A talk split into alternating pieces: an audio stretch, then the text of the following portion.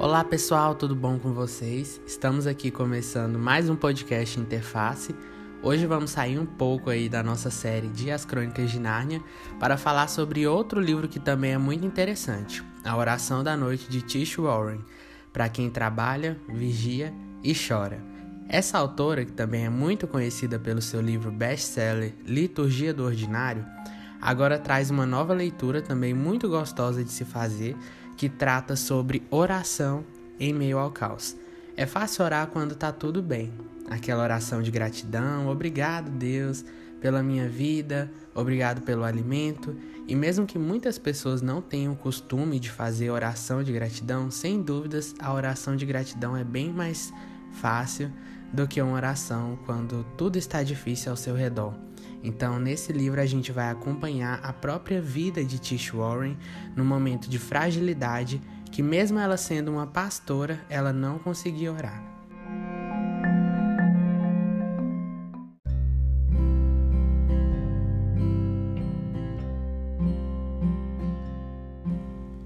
O livro começa com Tish passando por um momento delicado em sua vida.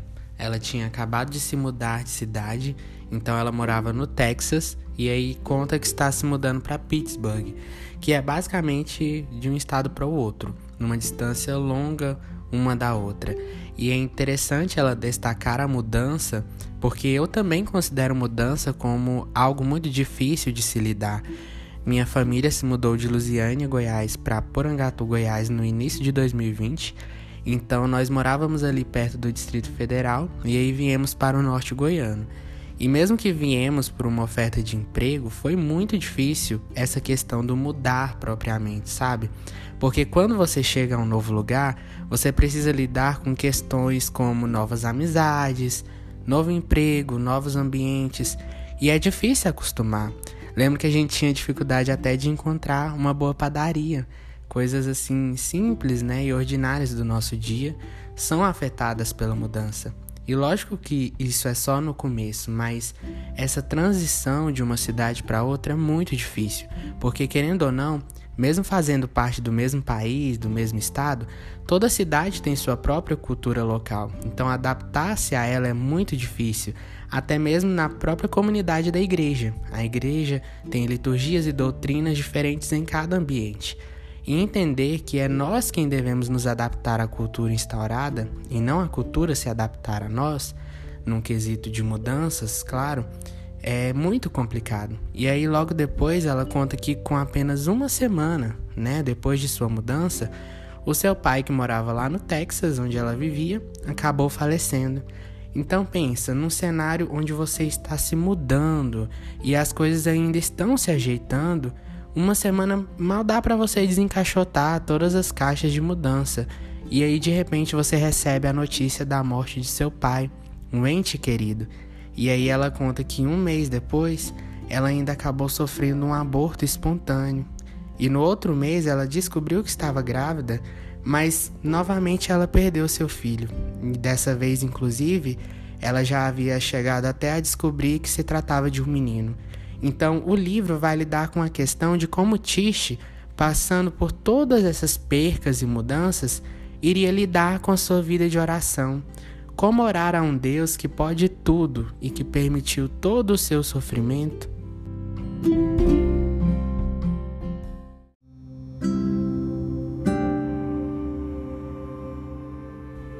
O cenário da noite é muito presente no livro. A noite é quase como se fosse um personagem mesmo. Então, ali na própria capa do livro, você vê uma janela aberta mostrando o cenário escuro dentro de casa, né? A casa iluminada apenas pelas estrelas de fora. E mais pra frente a gente descobre até que ela realmente tirou uma foto da janela prostrada no chão, e é exatamente isso que o livro traz como proposta na capa. E a princípio, a noite é tratada em um aspecto sombrio e representa mesmo o medo, porque quando a gente é criança, a gente costuma ter medo da noite, né? A gente tem medo que um ladrão entre na nossa casa de noite, a gente tem medo de ficar sem energia e ficar no escuro.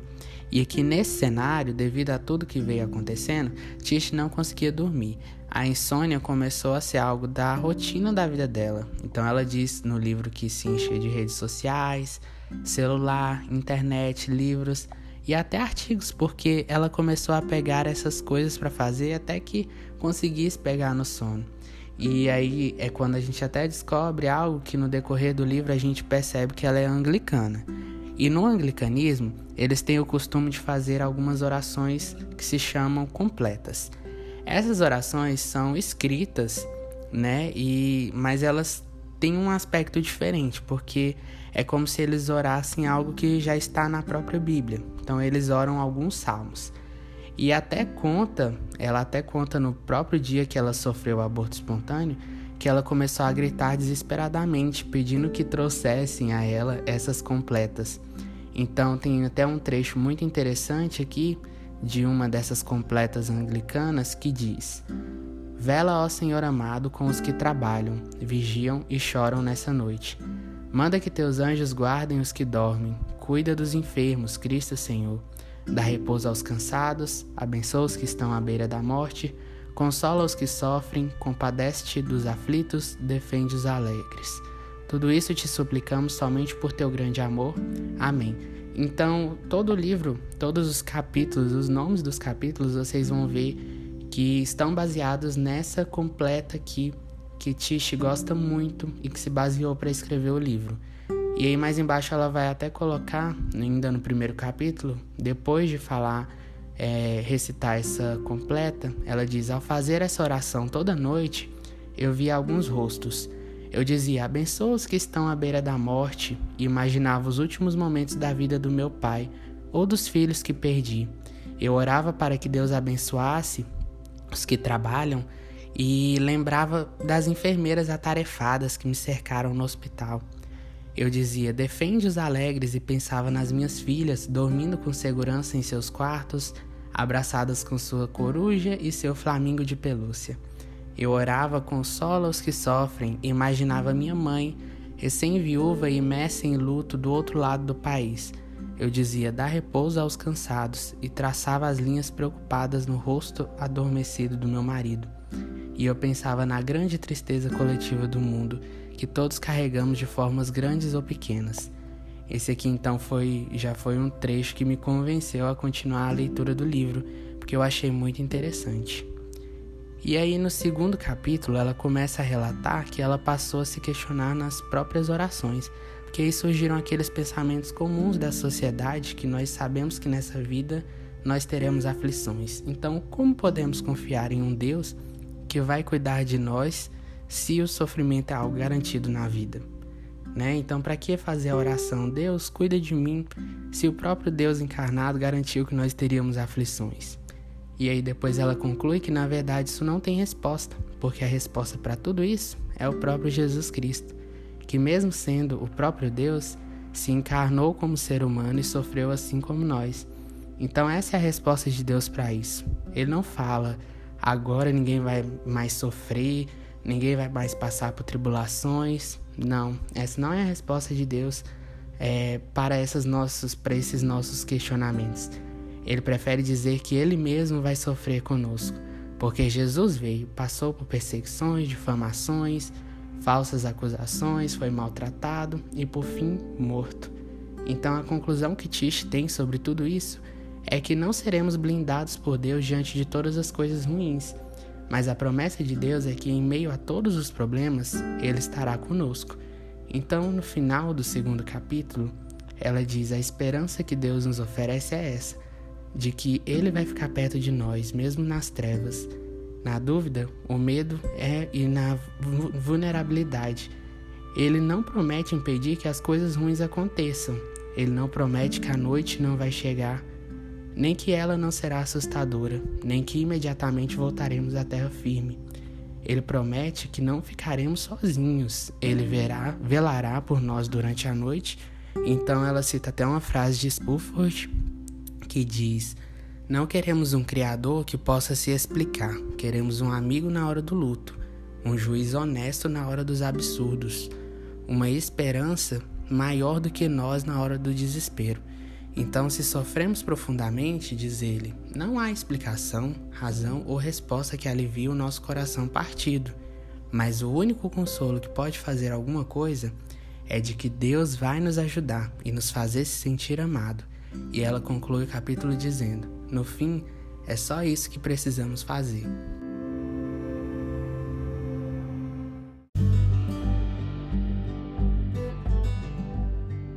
Mais pra frente, Tish vai falar então que, mesmo passando por todas essas dores e percas, ela sabia que a tristeza que ela estava sentindo não era algo incomum e que quase todos nós passaremos pela perda de um dos pais, quase um quarto das grávidas sofre aborto espontâneo, a maior parte das pessoas já se mudaram e sentiram saudade de casa, porém, saber que essas experiências são comuns não diminuía a dor que ela sentia ao passar por ela.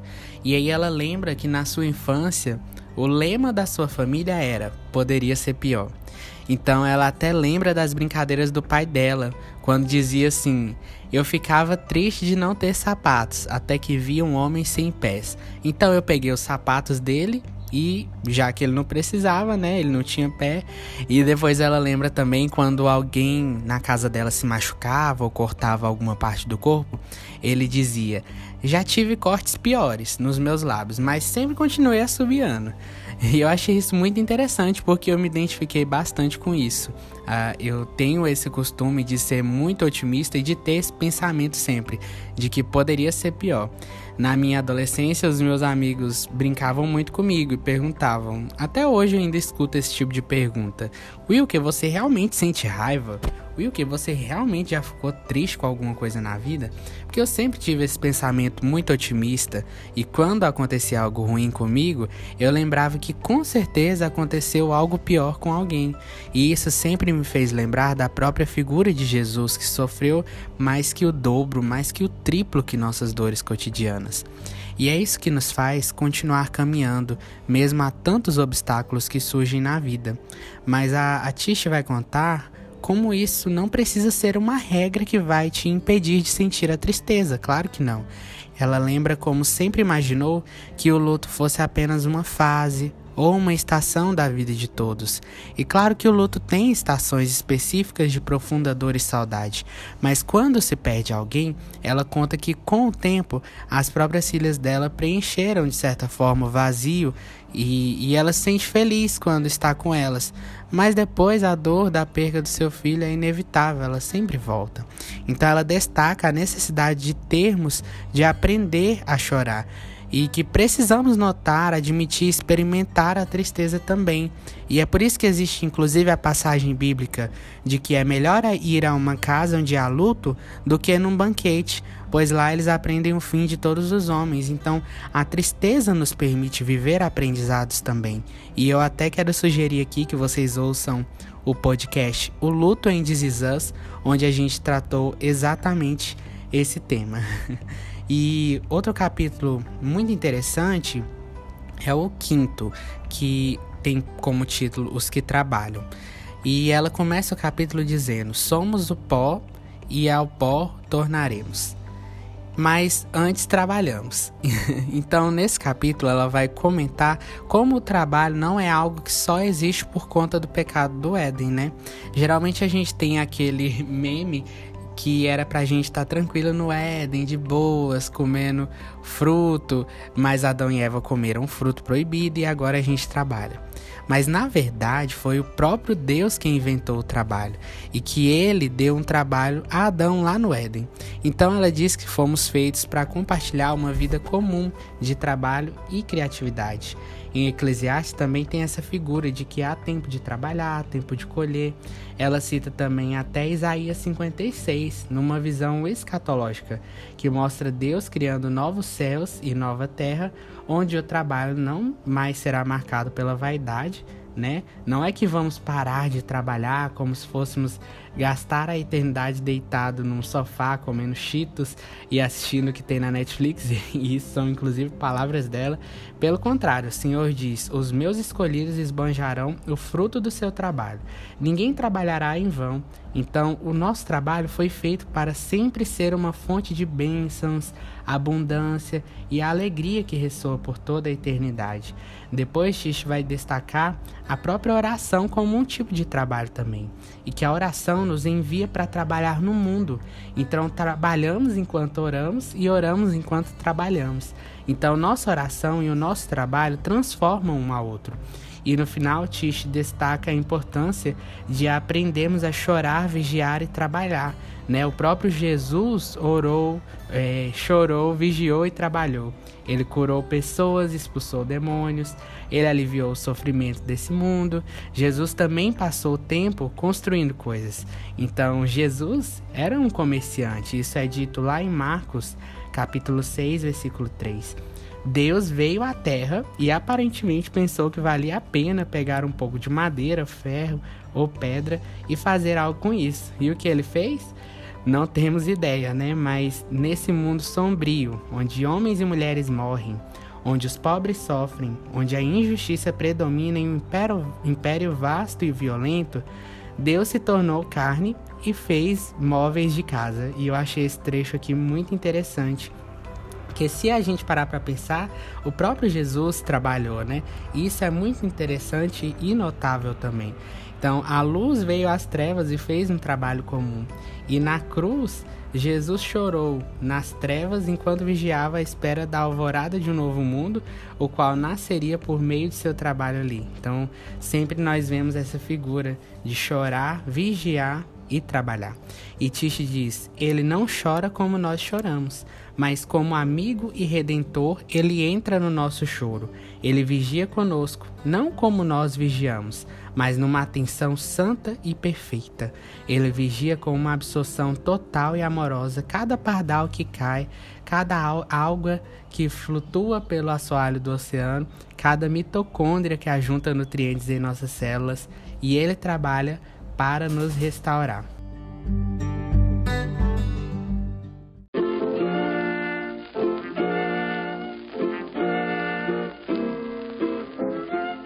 Esse livro, sem dúvidas, tem muitos capítulos interessantes e outro também que me chamou muita atenção é o Manda que teus anjos guardem os que dormem.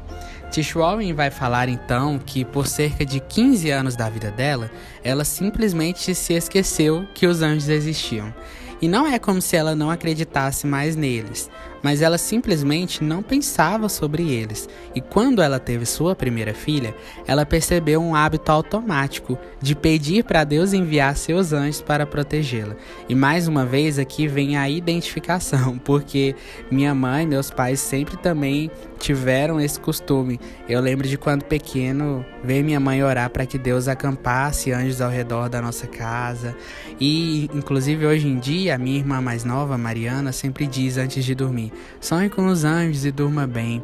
Mas a verdade é que, mesmo falando sobre isso, né, através desses hábitos, a gente não é muito de pensar em anjos. Então, às vezes, a gente se acha muito autossuficiente, mas a realidade é que todos nós precisamos dormir. E quando estamos dormindo, nós estamos completamente vulneráveis. E aí é quando a gente pede a presença angelical. Você pode ser rico, pobre, policial, mendigo. Quando você está dormindo, você está completamente vulnerável.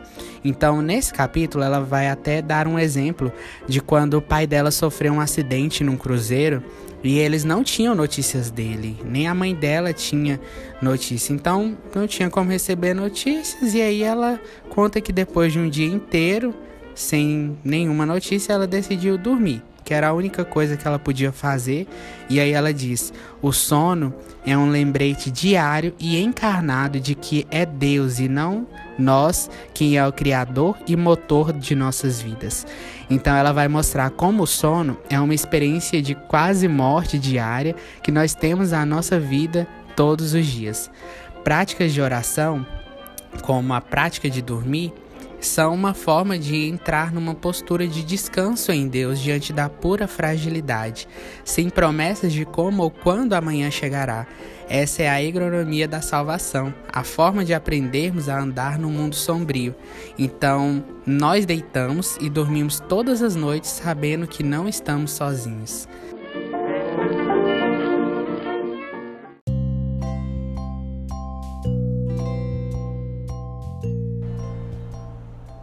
Então, nesse capítulo, manda que teus anjos guardem os que dormem, Tish vai falar muito sobre autossuficiência, né?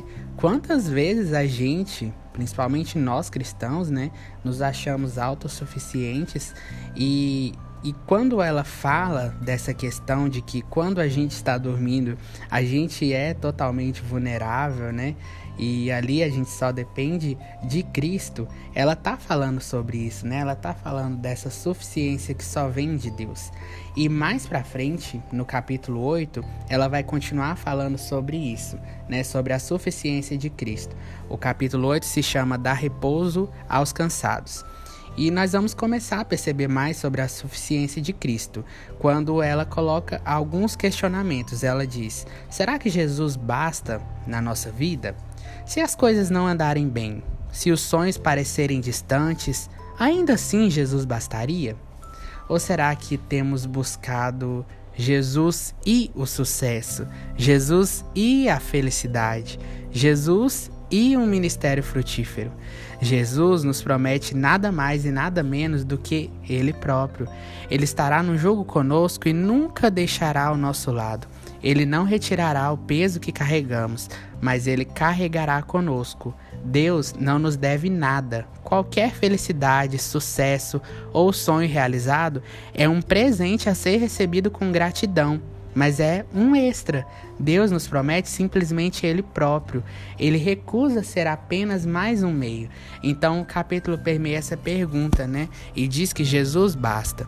Isso aqui certamente é uma lição dura de se aprender, porque quantas vezes nós procuramos Deus apenas como meio para suprirmos as nossas necessidades aqui na terra, não é?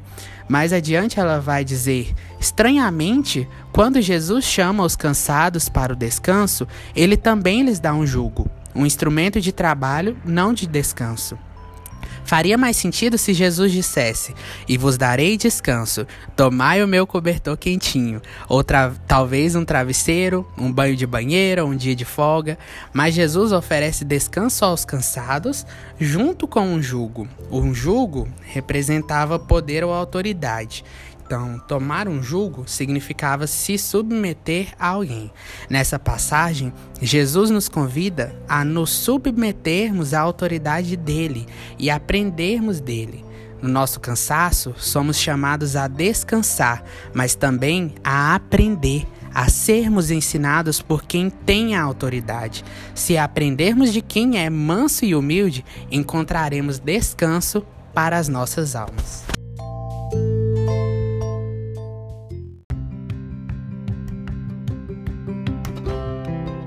Então é isso, pessoal. Esse foi o episódio de hoje sobre o livro Oração da Noite. Esse episódio foi um pouquinho mais longo, mas é porque esse livro é muito bom. Eu falaria por horas ainda de mais coisas que eu aprendi com ele. Quem sabe depois eu faço uma parte 2 desse podcast. Então, não se esqueça de se inscrever nesse canal. Em breve estaremos lançando aí o podcast de outro livro da Tish Warren, Liturgia do Ordinário, do qual também extrai bastante coisa. Aprendi muito através desse livro. Então, não se esqueça de se inscrever no canal se você estiver pelo YouTube e se vocês estiverem em alguma plataforma de áudio, não se esqueçam de seguir e ativar o sininho para continuar me acompanhando. Estamos aí com uma série muito legal sobre as Crônicas de Nárnia. Voltamos aí nesse segundo semestre com muitas novidades, depois de uma pausa que eu acabei tendo que fazer no primeiro semestre. Então continue acompanhando que tem muita coisa legal vindo por aí.